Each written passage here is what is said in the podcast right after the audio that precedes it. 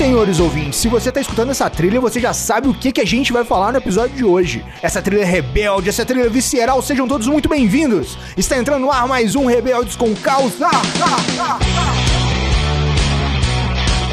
E no programa de hoje temos aqui essa rebelde raiz, essa simpatia de pessoa, Alexia Ferreira. Ela que é DM1 há 16 anos. Seja muito bem-vinda, Alexia. Chá, só se for de sumiço. E ele que é publicitário, um rebelde combatente das crendices populares e DM1 há 24 anos. Seja muito bem-vindo, João. O melhor remédio é o conhecimento.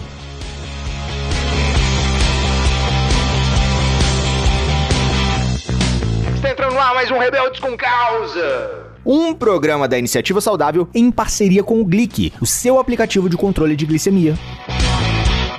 E sempre ao meu lado, a minha musa da podosfera, idealizadora da iniciativa saudável, educadora em diabetes e endocrinologista. Seja muito bem-vinda, doutora Fernanda Castro. Aceita que dói menos. E eu sou o Felipe do Carmo, aumente o som, porque tem muito conteúdo novo chegando para te mostrar que você pode ser saudável.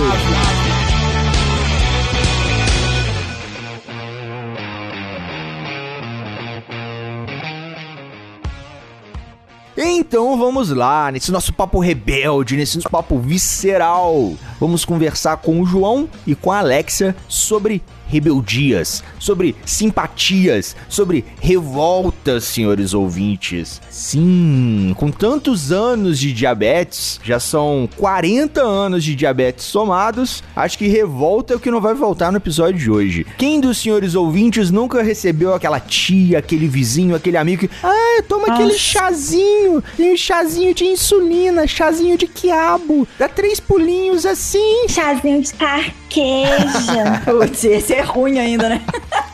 Oi, é horrível. Tá explicado por que, que tem aquela blogueira que fala que diabetes é falta de luz. Diabetes é excesso de amargura na vida da pessoa. Foi assim, lógico, ficar tomando chá de carqueja para poder curar o diabetes, qualquer um fica amargurado, até quem não tem diabetes. ai, ai. Onde já se viu? Água de quiabo. E deve ficar babado também, né? Então, pare parece que tem que botar o quiabo todo, ele não fica babado. Ah, tá, entendi. Mas ele fica amargo. amargo. Aí eu falei assim, caramba, tipo... E o pior, não vai adiantar nada. Vai, adiantar para deixar a criança mais rebelde ainda. Depois tomar um negócio daquele, ela quer comer um chocolate. pra tirar o gosto. Quer comer alguma coisa pra, tipo, me dar um negócio aqui, porque tá horroroso na minha boca. Me dá Novalgina que melhora.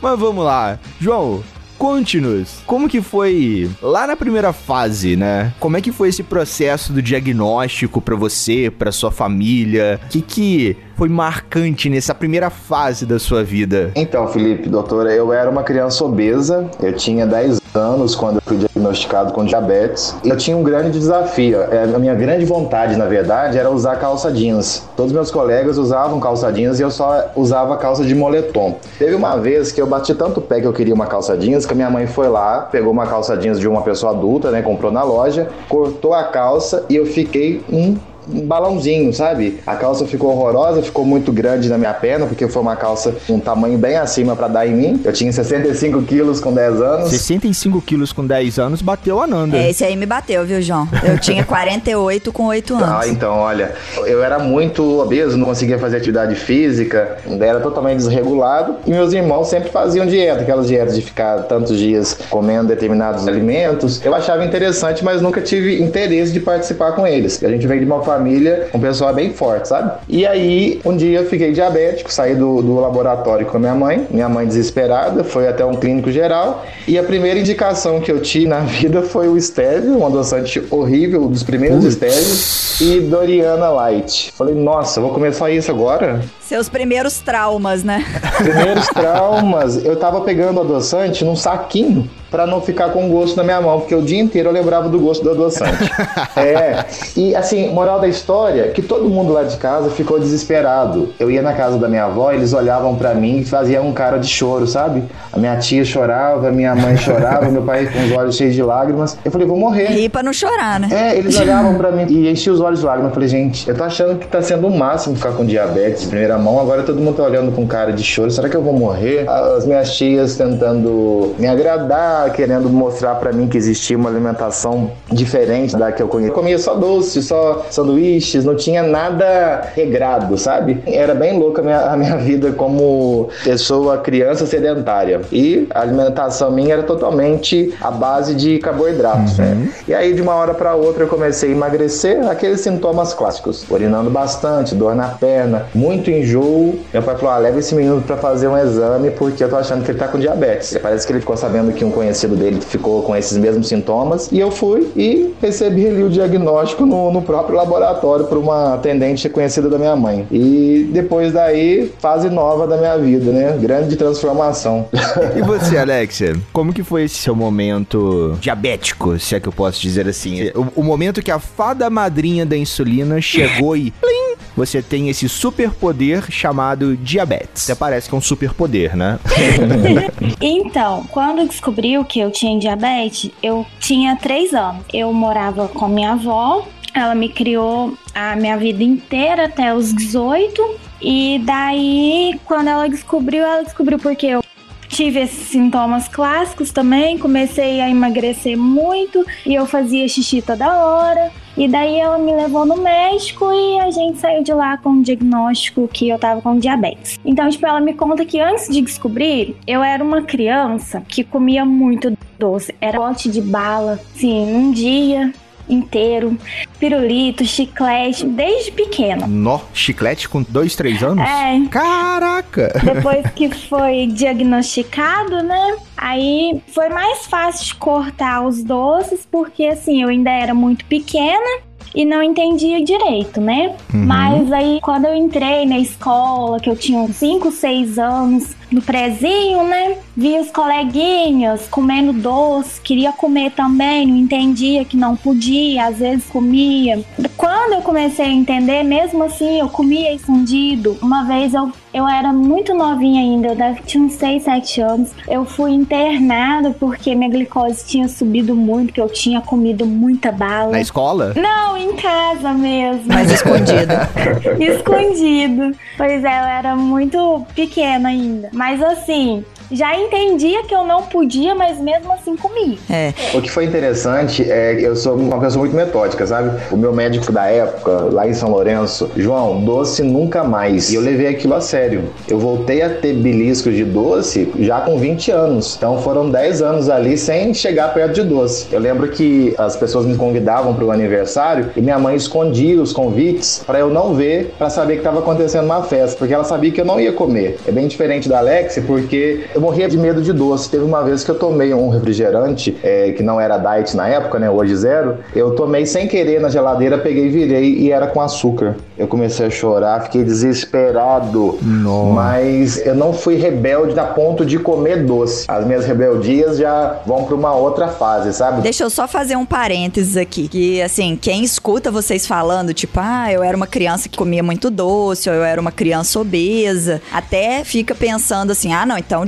diabetes tipo 1 também é causado por comer doce demais ou por excesso de peso. Mas não, né? Assim, a gente sabe que o diabetes tipo 1 ele é causado por uma disfunção do pâncreas em produzir insulina. Sim. Então não é pelo excesso de doce, não tem nada a ver. Vocês podem talvez ter acelerado esse diagnóstico, ter tipo gastado todas as reservas ali que o pâncreas tinha, né? Mas assim, Isso. não ter causado diabetes, porque o diabetes tipo 2, sim, pode ser causado, mas também não pelos doces, mas pelo excesso de peso, pelo excesso de carboidratos mesmo. É, tanto é que meus irmãos eram obesos também na infância e não são diabéticos. Pois é. Exato. O, até lembrando de um outro episódio, talvez o doce possa causar o diabetes tipo 1 se você comer, tipo, 30 quilos de bala num dia. Aí vai gerar uma inflamação sinistra no seu corpo, vai descompensar a vida toda, não só o pâncreas, aí daria uma pane no corpo. É, mas isso não tem nada comprovado também. Ah, não, não. Quero dizer no sentido de exagero. É, tipo, o adoçante faz mal, né? É. Se você beber um vidro de 150 ml de adoçante num dia, vai fazer mal mesmo. Pra quem tem diabetes e pra É. quem não tem diabetes, né? Sim, é verdade. Não, mas hoje em dia a Alexia sabe que ela pode comer doce, né? Só que tem Sim. que aplicar insulina antes, né? É. E o João também, né, João? Sim. O João tava até falando em off ali que essa noite pra eles rolou uma montanha russa na glicemia. Foi, o meu gráfico ali ficou uma bagunça. Aí eu já passei uma super simpatia pra eles. tem, tem uma simpatia top pra quem tem hipoglicemia hipoglicemia. Três balinhas sete belo ali, em média a glicemia ali depois de 15 minutos, ó. e se não der certo, Mas- come mais uma ali pra. Mais três, mais 15 minutos. Eu tava pensando em falar de uma rebeldia, né, na infância, mas eu não tive. A minha rebeldia foi agora na fase adulta, como por exemplo essa madrugada, que eu tive hipo e fui lá, comi bastante, né, totalmente errado e Comeu a cozinha inteira. comi a cozinha inteira. Momento reboco da parede. Eu falei assim, eu vou jantar bem pouquinho, porque eu não tô com fome. E aí eu fico, eu fico meio que delirando, sabe? Querendo falar que tá, que tá inconsciente, mas não tava não. Aí agora tô arrependido. E olha que louco, tipo, ontem eu fui numa festa, né? E daí lá tinha doces, eu apliquei a insulina certinho, fiz a contagem de carboidratos que eu preferi fazer, né? Contar os carboidratos que eu ia comer e tudo mais. Aí lá, comi chup-chup, um pedaço de torta salgada e depois um pedaço de bolo. Só não bebi refrigerante porque eu não sou muito chegada. Tudo bem. Hoje pela manhã, por volta das. Ah, era umas 6 horas. Medi a minha glicemia e deu 58. Você foi dormir com quanto? 189. Ela comeu quase a festa toda. Então você aplicou a insulina direitinho e a nossa basal da noite pode ser que está demais. Vamos observar. Na- Nada que um- uma maga das insulinas ali não resolva, né? Isso aí. Tô tentando fazer minha formação em magia. Vou te colocar pra falar com a minha mãe e com as minhas tias, porque elas são as rainhas da simpatia. ah, meu Que é o Deus. canal ali.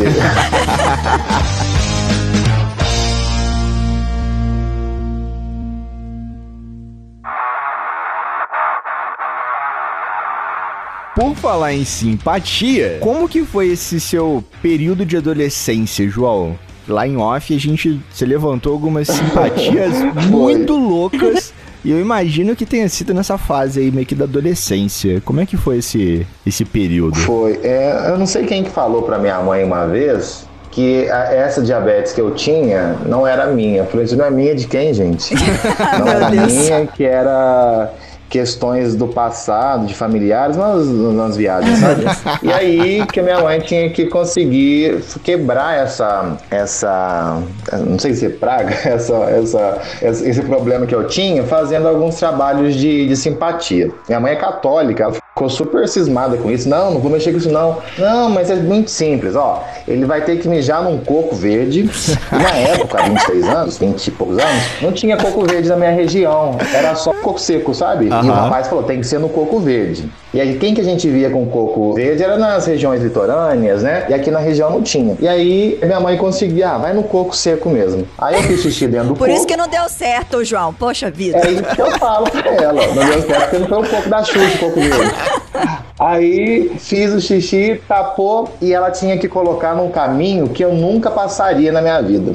Aí você fala pra uma criança, né, numa cidade pequena, vai, ca- vai enterrar né? um coco num local onde ele nunca ia passar. Provavelmente eu passei nesse lugar. Né, Era um local que eu nunca passaria na minha vida. E aí minha mãe deu para um padrinho meu esse coco para ele enterrar no- no- na roça. E eu sempre gostei de cachoeira, de fazer trilhas. Então, provavelmente eu devo ter passado, pisado em cima do coco. Porque... Achei que você ia falar que tinha achado esse coco. Não, mas eu devo ter passado por cima dele porque não resolveu, não. A- Uma outra simpatia louca, que eu achei a, a mais sem noção da minha mãe, foi que em Cambuquira tinha num cemitério uma criança que foi enterrada e que no túmulo onde essa criança estava enterrada, eh, o pessoal estava usando a, a cana que tinham plantado lá para fazer chá e a pessoa se curava da, Ah, da- da Deus. doença que tava tendo, que tinha. Aí eu fui até, falei, mãe, eu não vou tomar chá de cana de cemitério, porque desde pequeno a gente chega do cemitério, bate o pé e, não- e troca a roupa e não entra com a roupa de cemitério, né? Falei, não vou tomar, não, mas é só um golinho só. Falei, não vou. Aí fui com ela até no cemitério com meu avô, e aí chegou lá, graças a Deus, o cemitério tava fechado.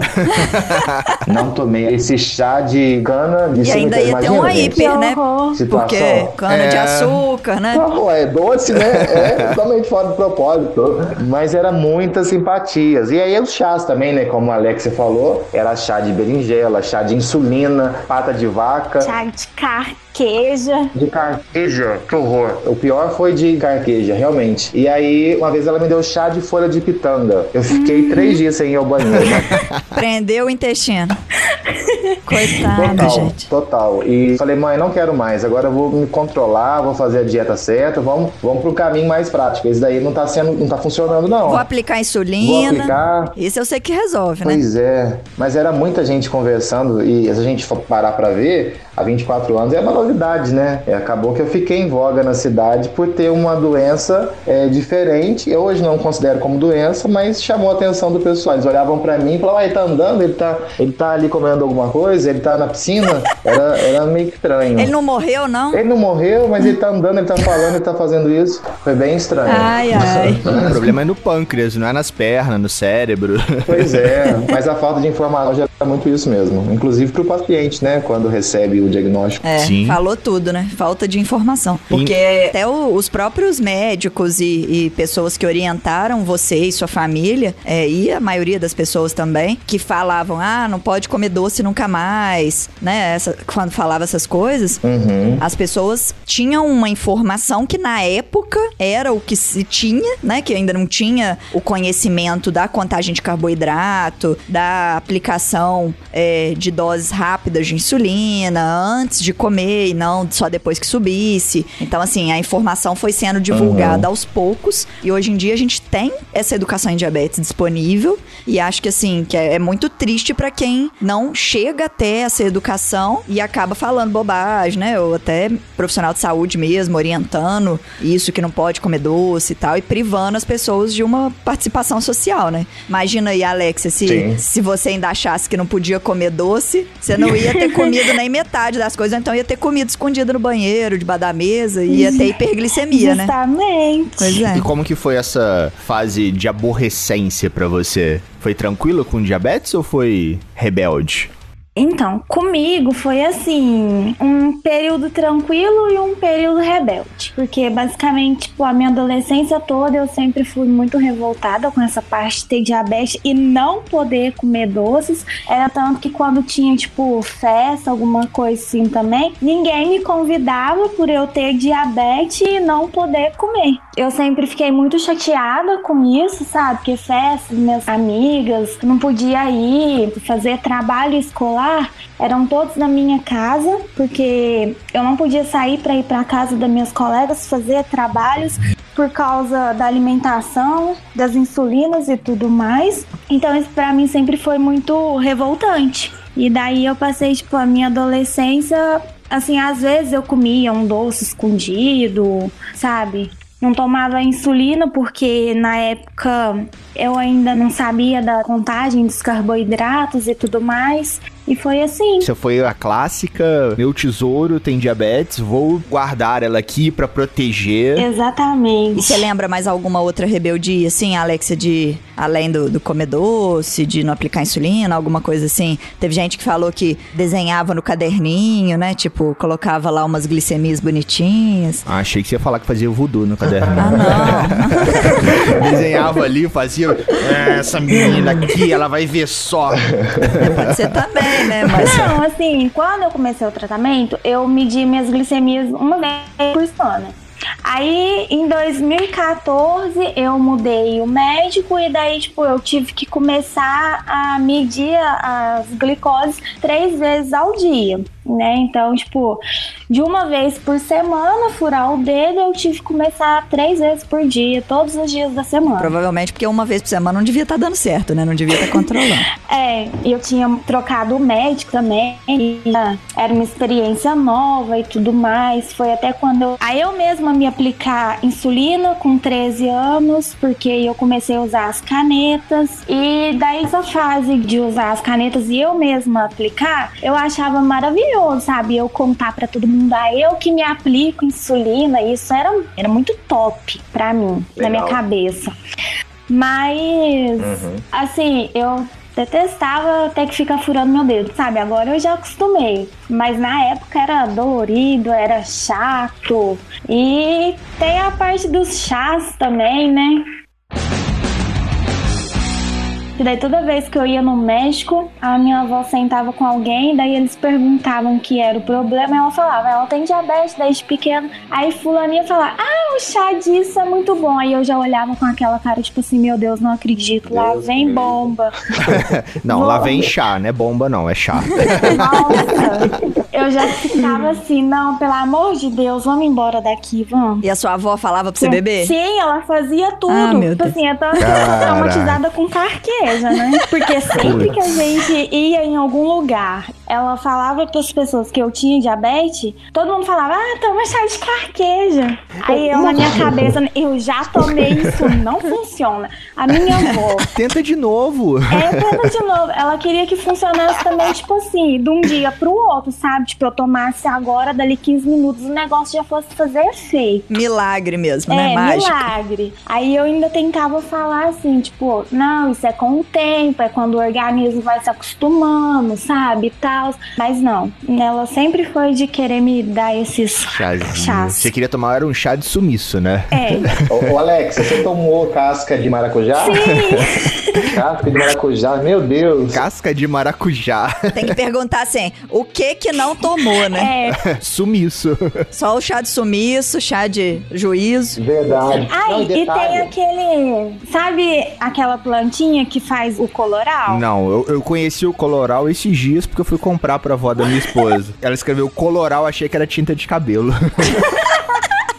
Tô lá na parte Lista de compras.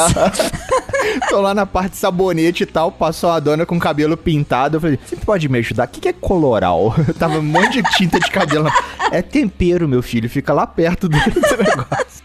Não é a mesma coisa que páprica, Ela né? disse que não, porque tinha um saquinho lá escrito coloral. A páprica é o pimentão. Ah, é mesmo. Então, eu acho que o nome da plantinha, não sei se é urucum, é alguma coisa assim. Ah, deve ser. É urucum, acho que é isso mesmo. urucum. É isso acho mesmo. que é É, urucum. É. Então, aí, tipo, a esposa do meu tio, quando eles vieram pra cá, ela chegou e falou que tomar a sementinha daquilo era bom. E na horta de casa tinha um pé do negócio pra minha sorte, Puta. né? Assim, vamos dizer.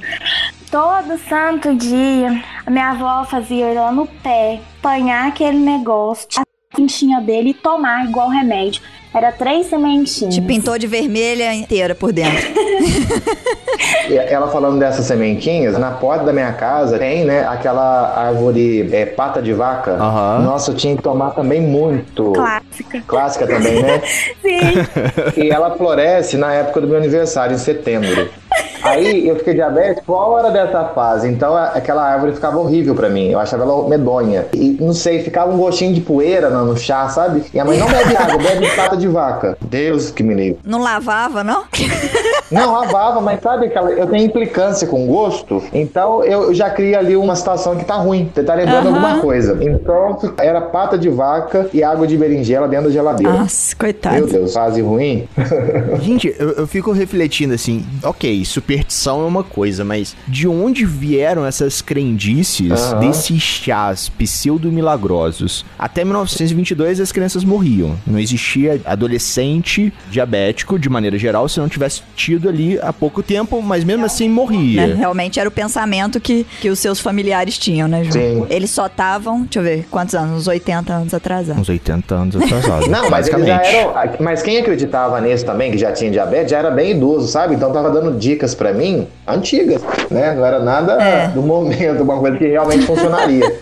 Eram coisas que eles usavam há anos atrás e que eles estavam tentando me passar. Porque a insulina chegou no Brasil na década de 50, não foi? Salvo engano. Década, deixa eu ver. Eu tenho certeza que há 50 anos atrás já tinha no Brasil. Sim, década de 70 já tinha. Tá. Mesmo chegando na década de 70, ah, vamos falar 50, nem todo mundo tinha acesso. Então, Sim. galera morria e não sabia do que que morreu. Morreu e ponto. Nem sabia que diabetes existia. E a galera supersticiosa de ficar mantendo chá. Toma chá disso, chá daquilo. E continua com essa história até hoje de chá, chá, chá. Tipo, já tem muitos anos que já tem insulina, já tem muitos anos que tem Que o povo já gente vê que não resolve, né? que o povo vê que não resolve e continua ainda com com chá, tipo. Eu acho que deve ser essa questão dos chás de superstições, né? Que chá vai resolver, vai diminuir a glicemia, vai curar o diabetes e tal. Deve vir muito de um raciocínio que a, a pessoa bebendo chá, ela vai beber mais líquido, bebendo mais líquido, dilui um pouco a glicose, ela urina mais, então ele joga fora mais glicose pelo xixi, e aí a glicemia cai um pouquinho, mais pela hidratação, não pelo chá. Ou então no sentido É. de daquelas coisas assim de ah, se melhora pedra nos rins, melhora qualquer coisa, né? Alguma nesse sentido, né? Vai limpar, né? Vai dar uma limpeza. É, no sentido de limpeza, de purificação. Pessoal, o único chá que funciona no diabetes é o conhecimento, habilidade e atitude. Isso aí. Estudem, Sim. Eduquem, apurem as suas habilidades no dia a dia do controle, de saber o que fazer com a sua glicemia, de como conservar a sua insulina, do que você pode ou não comer, o que afeta ou não afeta a sua glicemia e tenha a atitude para puxar a orelha de quem tá mandando você tomar chá, tomar insulina, fazer terapia, escutar podcast. Colocar o podcast pra quem tá te recomendando tomar chá, né? Colocar o podcast pra pessoa escutar. Porque, assim, é o único chá que eu conheço que, que ajuda não só o diabetes, mas N outras coisas, sabe? É. Os outros chás, ah, você pode acreditar que o chá de não sei o que vai te ajudar, vai te deixar mais calmo, etc. Muitos acabam ajudando, mas muitos têm um efeito placebo. Tem só aquele efeito de, ah, ok, vai lá. Tá, você tomou. Hidrate-se. Hidrate-se. Não traumatizem as suas crianças dando chá com gosto ruim, pelo amor de Deus. Nem com adoçante stevia. Sim. Pois. Nossa, misericórdia. Pior que o stevia é só a stevia. Esse também aí é o medonho.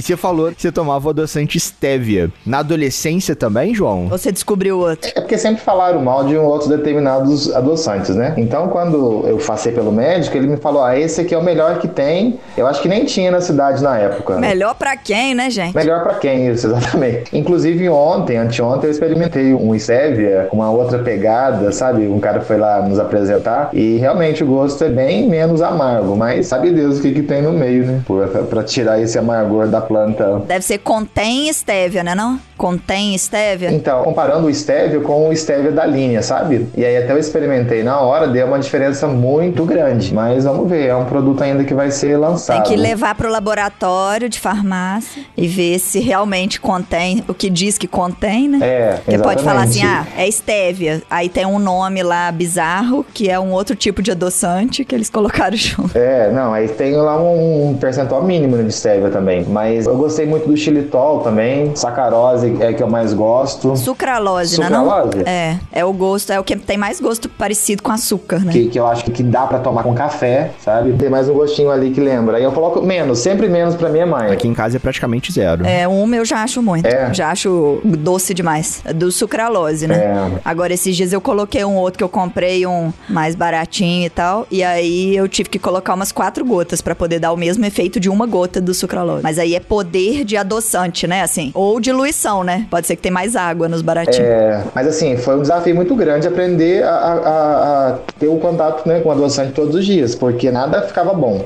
nada. E eu tive uma época também que eu fazia muito doces diet, sabe? Tentava fazer, na época que lançaram o tal e qual pra forno e fogão, foi uma fase de, de experimentos pra mim também. De desperdícios também? De desperdício total. Fazia e não comia no final porque tava ruim.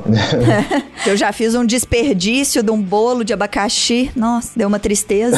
Dá mesmo, porque você fica caro, né? Não são produtos baratos. E no final da conta não fica bom. É, fica caro, você tem que jogar o Sim. negócio fora. Sempre gostei bastante desse açúcar. Tal e qual? Aham. É, pode ser que a gente que não sabia cozinhar com ele, hein, João? Pois é, é. Sabia? Meu amor aprendeu? O, o de sucralose dá certo. Eu faço um cheesecake perfeito. Quando eu sigo a receita, né? ah! Não vai no, olho aí complica. Senhores ouvintes, veem esses reels da Nanda aí, fazendo receitas e tal. Você tem, vocês têm que ver o tempo que ela demora pra fazer a receita. Demora muito, Nanda? Eu demoro porque assim eu tenho que me convencer de colocar os ingredientes certos, né? De não trocar uma farinha comum por uma farinha de aveia, de não diminuir a quantidade de adoçante, porque eu achei muita.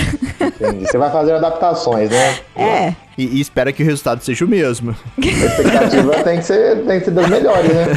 É, aí o Felipe que é o cobaia, né, coitado? Aí de vez em quando ela assim, amor, você não tá comendo nada, meu bem. Você não tá comendo. Assim, é, eu tô sem fome, sabe? sabe como é que é? Nossa, é muito experimento que deu errado também o meu. Agora, eu tava lembrando, você tava perguntando sobre rebeldias, né, no início. Posso contribuir com alguma aqui no Solta? Com Fica à vontade. É, o meu primeiro estágio aqui em Varginha foi numa empresa onde os donos eram pastores. E aí já tinha o hábito de falar que eu, eu tinha tantos anos, eu era de tal cidade e eu tinha diabetes. Era como se fosse um complemento ali, quem eu era, né? Nossa, mas você é tão novo, tem diabetes. Aí volta a pegada também de questões religiosas, né? Nossa, mas você tem que procurar Jesus, procurar Deus. É falta de Deus, é a doença do diabo. A doença do diabo, diabetes, né? As, as- as acompanhantes.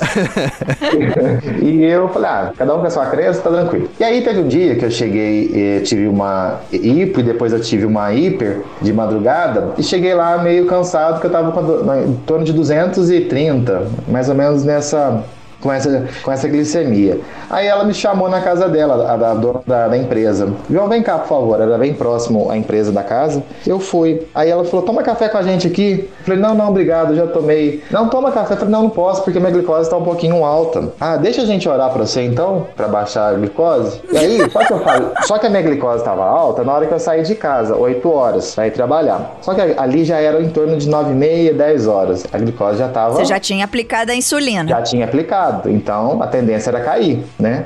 E aí eles começaram a rezar pra mim e começaram a me chacoalhar. Puseram a mão na minha cabeça, me jogavam pra lá. Falei, gente, se eu cair aqui, eles vão Putz. achar que eu tô endiabrado mesmo. Aí que eu vou dar chances pra eles falarem que eu tenho alguma coisa de errado comigo. Eu fui, fui me segurando, me segurando, não caí. Eu saí com a boca branca, sabe? Mas não caí. Mas foi bem, foi bem inusitada essa situação. Não vomitou na sala deles, não? Não, imagina, aí, aí era o puro exorcista. Exorcista.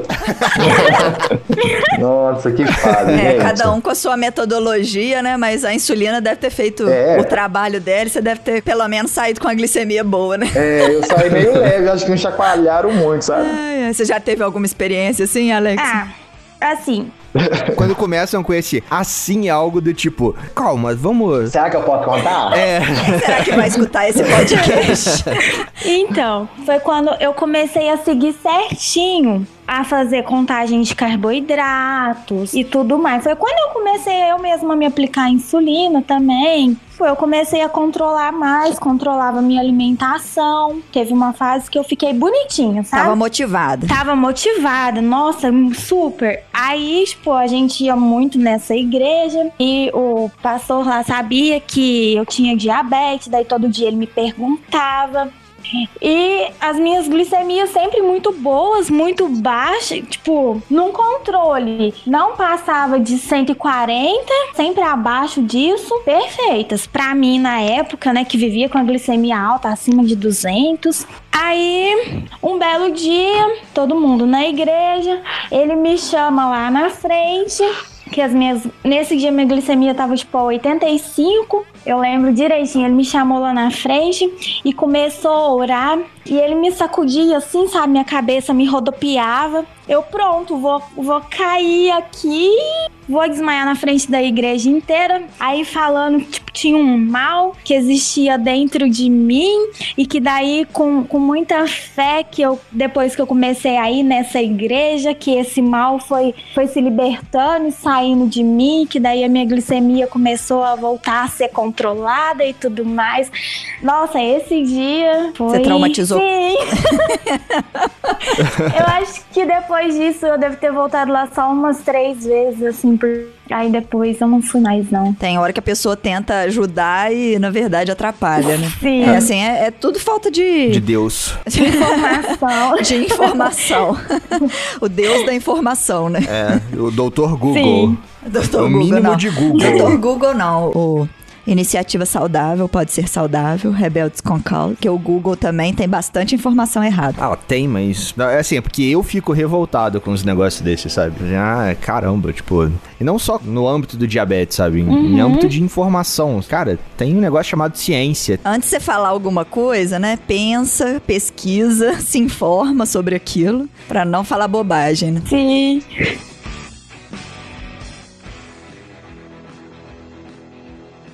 E agora chegamos naquela parte tradicional do nosso programa, que eu ainda tenho que criar uma abertura mais bonitinha, mas fazendo um saudosismo ao ACDC.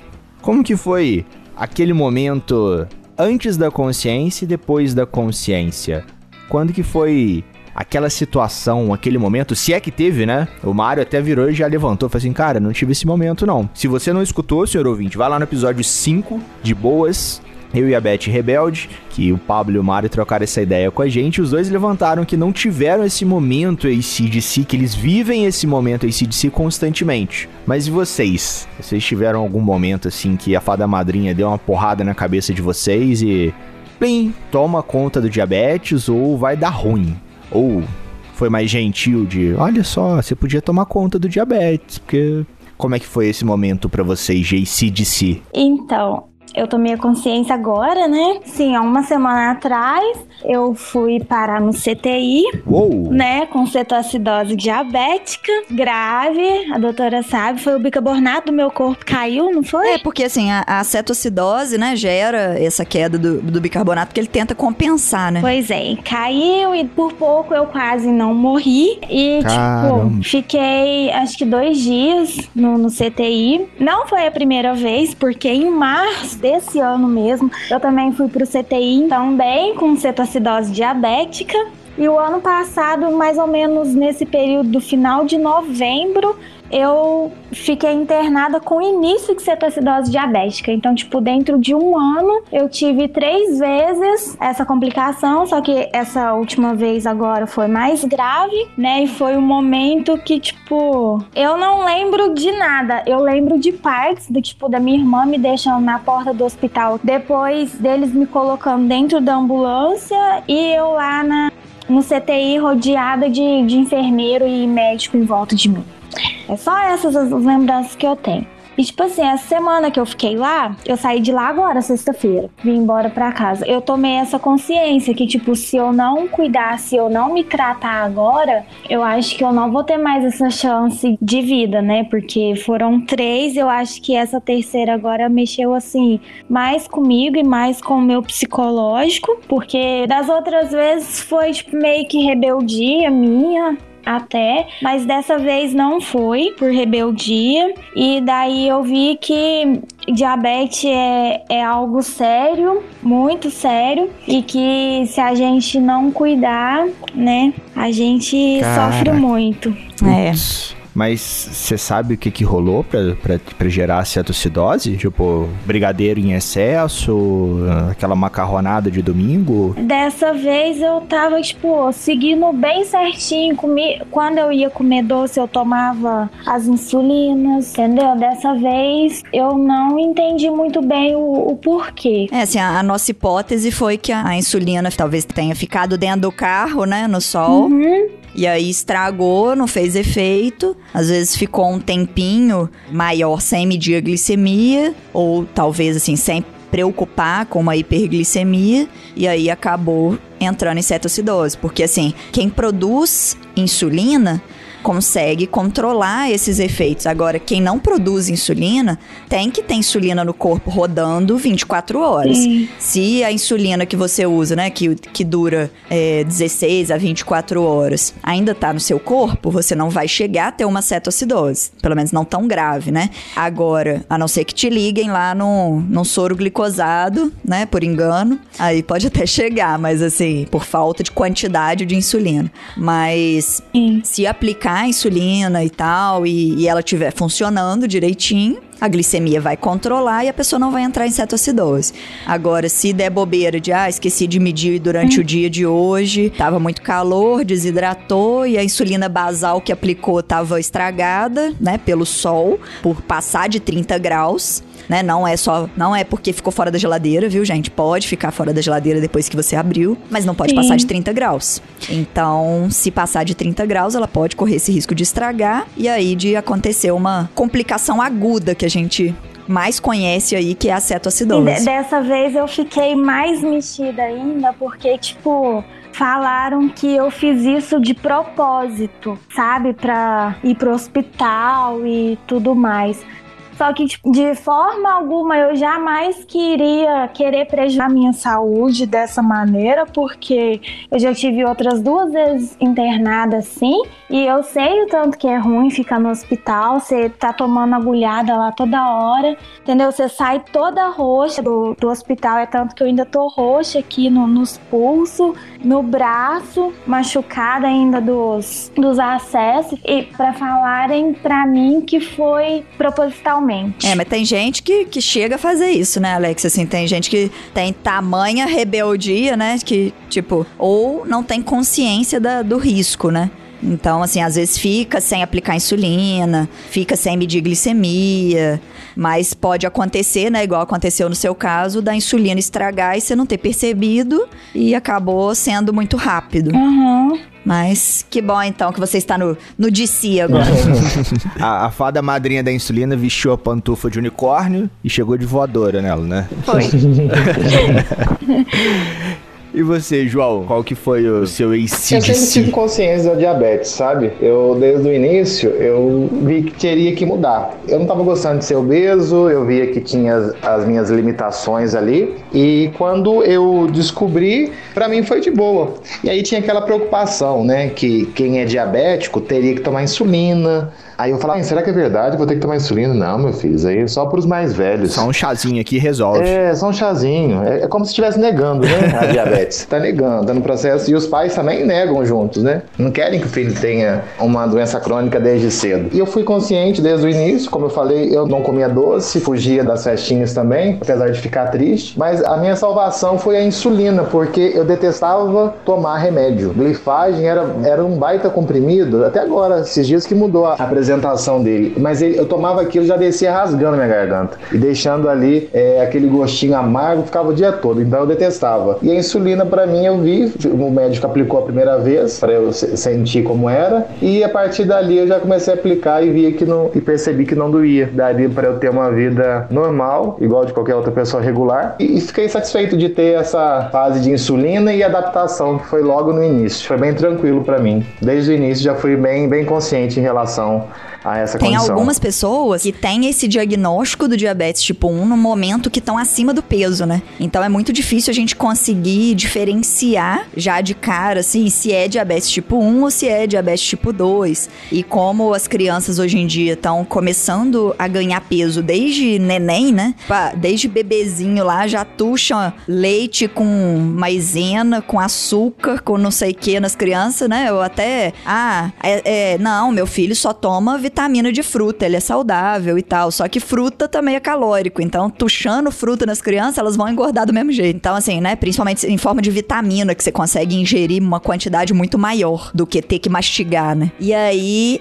Essas crianças que estão aí, tipo, ah, digamos assim, ah, o João já tava com 10 anos, 10 anos de obesidade, ou 9 anos de obesidade, já poderia ter desenvolvido um diabetes tipo 2. Tá, até poderia. Só que a diabetes mais comum na faixa etária infantil, né, menos de 19 anos, menos de 18 anos, é a diabetes tipo 1. Mesmo quando a gente coloca junto os bebês e tal, também é diabetes tipo 1, é mais comum. Então a gente tem que ficar de olho aí, né? Isso, um, um recadinho aí pra quem é da área da saúde, ou pra quem tem acesso a, a pessoas que são da área da saúde pra contar pra elas, né? Que assim, a primeira coisa que a gente vai pensar é o tratamento com insulina, né? Então, assim, por mais que a gente às vezes tente dar comprimido pra criança e tal, pra ela, pra, pra ver, né? Quem sabe, até fechar um diagnóstico, até, ah, ela ainda tem umas células beta, ainda dá pra preservar, É mas o diziam. tratamento principal é a insulina. E é ela que vai ajudar a preservar as células do pâncreas, aquelas que ainda funcionam. É, e minha vida mudou pra caramba depois que eu comecei a tomar insulina, sabe? A qualidade de vida foi outra. Eu era só moado, desanimado, e aí mudou radicalmente. Ah, que bom, né? Então, o seu não foi nem antes da consciência e depois da consciência. Foi antes da insulina e depois da insulina. É, Fada madrinha chegou aí e te apresentou. abraçou. Me abraçou e eu gostei. Ah, Acho que você não vai gostar muito da nossa fada da insulina, então não. Felipe vai mandar a foto da fada da insulina aí no, no Ah, chat é? pra você ver. ah, me surpreenda, Felipe. Acho que você vai querer que corte a parte do eu gostei. Vou ter que retificar então aqui, ó. Depois a gente faz uma retificação. Negativo, vou deixar o eu gostei um monte de risada.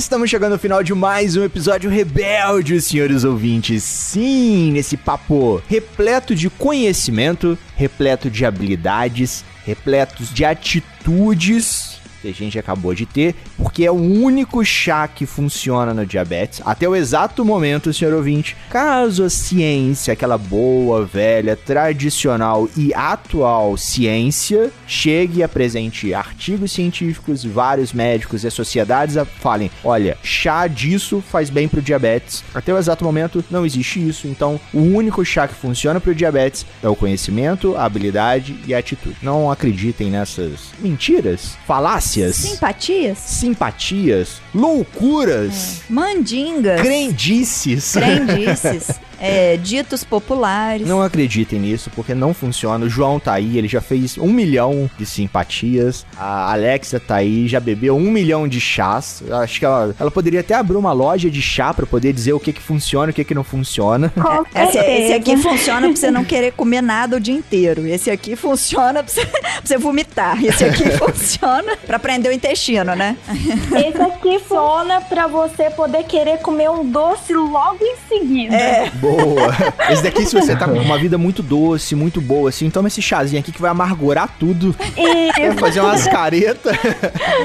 e qual seria a sua mensagem final para os nossos ouvintes, Alexia? O que, que você deixa de voadoras no coração, recadinhos do coração, que você deixa de mensagem para os nossos amigos? Então, a minha voadora no coração de hoje é que vocês cuidem muito do diabetes de vocês, entendeu? Não deixem para depois, nem para dali uma hora. O negócio é o agora, porque no momento que você pode estar aqui, você também já pode não estar mais, porque diabetes não é brincadeira. Então, cuidem. Passou álcool 70 na pantufa e chegou nos peitos da galera. Muito bom, muito bom. Voadoras assim é que os senhores ouvintes gostam, né, senhores ouvintes? Reflitam, não brinquem em serviço. E você, João? Você deixa de voadoras no coração também? Ou recadinhos do coração? Eu vou por essa linha da simpatia, sabe? De meio que assombrar. Eu não quero assustar ninguém, mas a diabetes é muito traiçoeira. Porque a gente vive a vida inteira com ela. Fala, ah, o problema é só não comer doce. Mas não é assim, né? Quem tem sabe que se errar na dieta, dá problema, sente mal, tem uma vida complicada. E a gente tem que fazer uma parceria com ela. Tem que entendê-la, tem que aceitá-la para conseguir viver ali em união, sabe? Eu tenho muitos amigos que não aceitaram ainda. Então tá sempre tendo dificuldades. Eu acho que a palavra-chave para quem tem diabetes é aceitação. Quem aceita consegue entender melhor as condições que tem, consegue é, driblar as adversidades e ter uma vida bem mais interessante. Com certeza. Você me fez refletir duas coisas. A aceitação seria aceitar a ação, né? Tipo, de você realmente executar aquelas ações. Uma outra coisa que isso me fez refletir na sua fala, simpatia. Cara, tipo, a gente precisa ter simpatia pelo outro, simpatia pelo amiguinho que tá na cadeira do lado, para evitar certos transtornos desnecessários, ficar gerando aquela falsa expectativa, aquela falsa esperança, porque no fundo, no fundo, por mais que o paciente, né, a pessoa com diabetes, não acredite no chá, lá no início, quando começaram a oferecer chá, eu acho que 100% das pessoas tomavam o chá na expectativa de ficar curado a expectativa de daquela agulhada sair, dela não ter que medir glicemia, dela poder ter uma vida, aspas, normal, né? E isso não é empático, isso não é simpático, isso não, não faz bem pro psicológico da outra pessoa. Então, assim, senhor ouvinte, se você tá escutando isso, manda também esse podcast para quem também fica. não tem essa simpatia, não tem essa empatia pela pessoa que tá do lado ali, né? Isso pode ser prejudicial para muitas pessoas. Não é mesmo, minha musa da podosfera? Acho que além da aceitação, tem que ter também o conhecimento, né? Então, é, é o chá mesmo, né? É o chá de C de conhecimento H de habilidades, né? E A, vai, ao invés de ser atitude, vai ser aceitação, né? É, um A de aceitação, atitude, ação. E tomem cuidado, né? Assim, cuidem bem das suas insulinas para que não fiquem, não passem de 30 graus, nem abaixo de 2 graus, né? Não congelem nem cozinhem suas insulinas, por favor. Confiram ali se tá saindo insulina quando você começa a usar uma caneta nova ou quando você começa a fazer algum tratamento novo, né, que você não tá acostumado. Então revise bem esse modo de aplicar, local de aplicação. Tem gente que, por exemplo, que tem complicação também por aplicar sempre no mesmo lugar. A gente tem vários aí videozinho, tem EI, tem no próprio Rebeldes a gente tem algumas falas aí sobre a lipodistrofia, que é quando a pessoa aplica sempre no mesmo lugar e aí forma aquela bolinha ali que não absorve mais insulina. Então também pode atrapalhar seu tratamento. Faça exercício físico, tem, tente ter uma alimentação saudável. Você pode comer de tudo, mas como a maioria das pessoas, não deve ficar comendo besteira sempre, né? Exatamente. Você tendo ou não tendo diabetes. Sim. Né? E a minha mensagem final é sempre aquela velha máxima. Sigam as nossas redes sociais, Instagram, Facebook, iniciativasaudável.com. Escutem e compartilhem todos os nossos episódios, senhores ouvintes. Muitos novos estão vindo. Tem Rebeldes com Causa, tem Eu Quero Livecast, Ensaio de um Ignorante, Endocrinologia Inteligente e o clássico Pode Ser Saudável. Então se você tem aquela tia, aquele tio, aquele amigo que ainda não conhece o universo dos podcasts e não sabe onde escutar, manda o link do YouTube para eles. Ou se já conhece, manda o link das plataformas de podcast. Spotify, Spotify, Deezer, Apple Podcast, Cashbox ou outro agregador da sua preferência. E lembre-se sempre, você também pode ser saudável. E no mais, aquele abraço!